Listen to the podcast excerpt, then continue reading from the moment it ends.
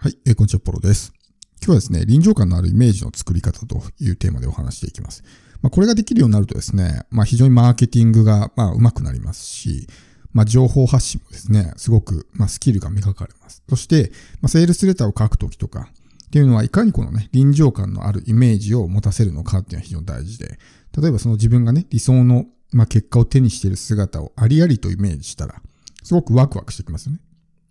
でもそれがイメージできないからこそ、感情が動かないわけです。だからこの自分の発信とか、まあそういうね、まあライティングにせよ、スピーキングにせよ、そういったもので、え相手にね、臨場感のあるイメージを持ってもらうっていうのが、非常に重要になってくるわけですけど、まあこれってちゃんとね、こう意識してやっていかないとなかなかそういうことって難しいと思うんですよ。論理的に何かをね、話すことはできても、そういうまあ、いわゆる感情を揺さぶるようなイメージをね、沸かせるっていうのは結構難しいわけですけど、まあ、その時のポイントなんかをね、お伝えしていきます。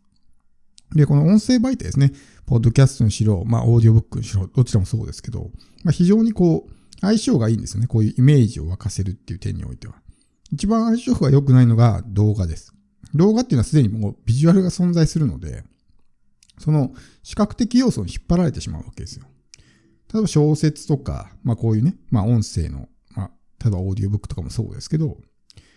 例えば主人公がどんな顔なのかっていうのは、人によってイメージが違うと思うんですよ。でも動画だとその人のビジュアルが出てるから、全員が全員ね、例えば主人公の顔っていうのは同じように認識するわけですけど、小説の中で、例えばイケメンの主人公ってね、記載があったら、そのイケメンのね、思い浮かぶ顔って人によって違うと思うんですよ。ね、キムタクなのか、早見もこみちなのか、小栗旬なのかみたいなね、感じで、全然こう、出てくる顔が違うと思うんですね。だから、こう、文字とか、この音声っていうのはね、まあ、非常に相性がいいわけですけど、じゃあどういうふうにね、具体的にやっていくのかというのを今からお話していきます。で、まずですね、一つ考えないといけないのが、具体的にするということなんですね。具体的にする。この漠然とした表現であればあるほどですね、そのものってイメージしにくいんですよ。例えば車ってあって、車って言われても、その車はどういう車をイメージするかって人によって違うと思うんですね。なんか軽自動車なのか、まあ乗用車なのか、あるいはもうちょっと大きなワンボックスカーとかね。違うと思うんですよ。で、これをより具体的にしていくわけですね。例えば赤い車とかね。で、赤い車でなんかこう、ね、えー、こういう装飾がついててとかね。で、4人乗りでとか、広さこれぐらいでとかっていうと、具体的にすればするほどイメージってね、より鮮明になっていくし、さっき言った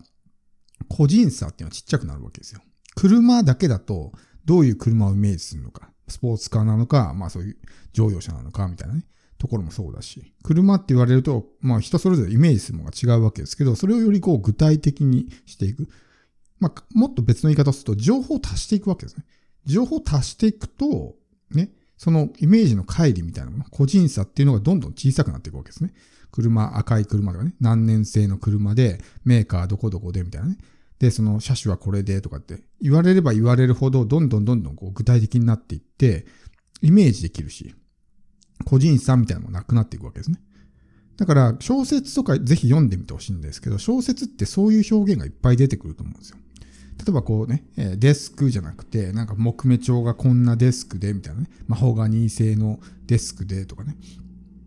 いわゆるその打足ですね。ストーリーを語るときってこの打足が重要で、その打足って別にストーリーの構成上必要ないんですけど、そういうまあ意味のない情報とかね、余分な情報を足すことによって、その情景がよりありありとイメージできるわけですよ。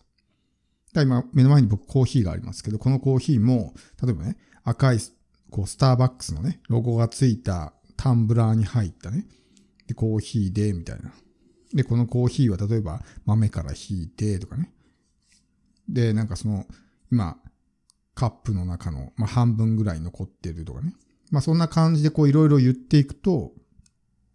おそらくイメージがよりね、こんな感じじゃないかな、みたいなので、しやすいと思うんですよ。だから一個はこの具体的にしていくっていうことをね、やっていく必要があるわけです。そうすると、ね、具体的になっていくから、よりありありと鮮明にイメージできる。プラスアルファでこの臨場感を持たせるっていうところですけど、どうやったら臨場感を持つかっていうと、五感を刺激するんですね。五感を刺激する。だ要するにその視覚情報、視覚、嗅覚、味覚、触覚、あと何でしょうか、聴覚か。みたいな感じで、その、例えば、ね、えーまあ、聴覚だったら、心地よい小鳥のさえずりが聞こえてくるみたいな感じで言うと、要するにその、聞いているような状況をね、イメージするわけですよ。目を閉じると、なんかね、太陽からのね、暖かい光がこう、差し込んできて、で、海辺にね、寝そべっていて、で、背中にはデッキチェアのね、感覚と、なんかちょっとあったかいようなね、えー、まあ、そういう感覚があって、で、しかもその波の音がね、まあ、ザザザーっと聞こえてくるみたいな。そういう感じで、こう、視覚とか聴覚とか、まあ、味覚とか嗅覚とかね、みたいなことにまつわる表現をどんどん足していくんですよ。そうすると、その感覚的にね、イメージできるようになるわけです。だから論理的にイメージというか、ただ情報として、なんか赤い車があってとかね、だけだと、なかなか感情って動かないと思うんですよ。で、どうやって感情を動かすかっていうと、そういうふうな、まあ、五感を刺激するような表現を使うってことですね。そうするとそれがこう体感としてね、実際は感じてないわけですけど、体感として、まあそのイメージできるようになるわけですね。だからこれって本当に、まあ潜在意識というかね、あの、はその現実と非現実を区別できませんよみたいな話あると思うんですけど、そういうただ表現をするだけでも、実際にそれがあたかも現実であるかのように認識するっていうのはあるんですね。これ分かりやすい例で言うと、例えば、梅干しを食べているところをちょっとイメージしてみてくださいって言うと、梅干し自分が実際に食べているところをイメージすると、実際食べてなくてもよだれが出てくるんですね。唾が出てくるんですよ。それはこの梅干しを食べた時の自分をね、イメージして、脳がね、それがあたかも現実であるかのように認識してるから実際は食べてないけど、そういう唾とかよだれとかね、出てくるわけですね。でこれはもう臨場感があるわけですよ。実際その、その情景をイメージしてるわけだから。なので、まあ、こういったような表現をね、どんどんこう、自分の話の中に入れていくわけですね。何かを語るときに、まあ、ストーリー調にして語るっていうのもそうですし、ね、単純にその情報として伝えるんじゃなくて、ストーリー調で語るとやっぱイメージしやすかったりとかしますよね。で、そういうのができるようになってくると、この情報発信のね、まあ、テクニックがすごく上達するというか、まあ、うまい情報発信とかマーケティング、ウェブマーケティングができるようになってくるわけですね。結局、このいかにイメージさせるのかっていうのがすごく重要で、ここがね、えー、うまくできないから、いまいちこう、セールスにつながらないとかね。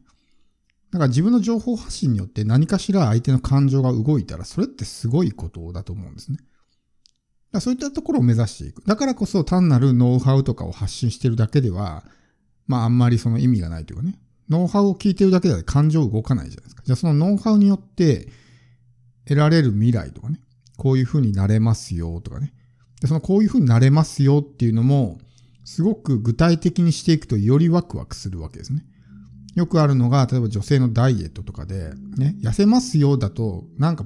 パッとね、ピンとこないわけですよ。なんとなく漠然としていて。じゃなくて、ね、えー、お気に入りのあの服がね、着れるようになりますとか、10年前に買ったね、例えばお気に入りのジーンズが履けるようになりますみたいな。で、街を歩いたらね、道行く人からね、道行く男性からこう振り返られますよとかね。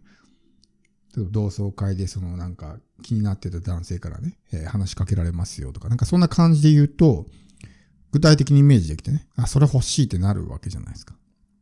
だからこそそういうふうに具体的に具体的に、よりそのシーンをイメージしやすいような表現を入れていく。でもこれって別になくても成立するんですね、話の流れ上。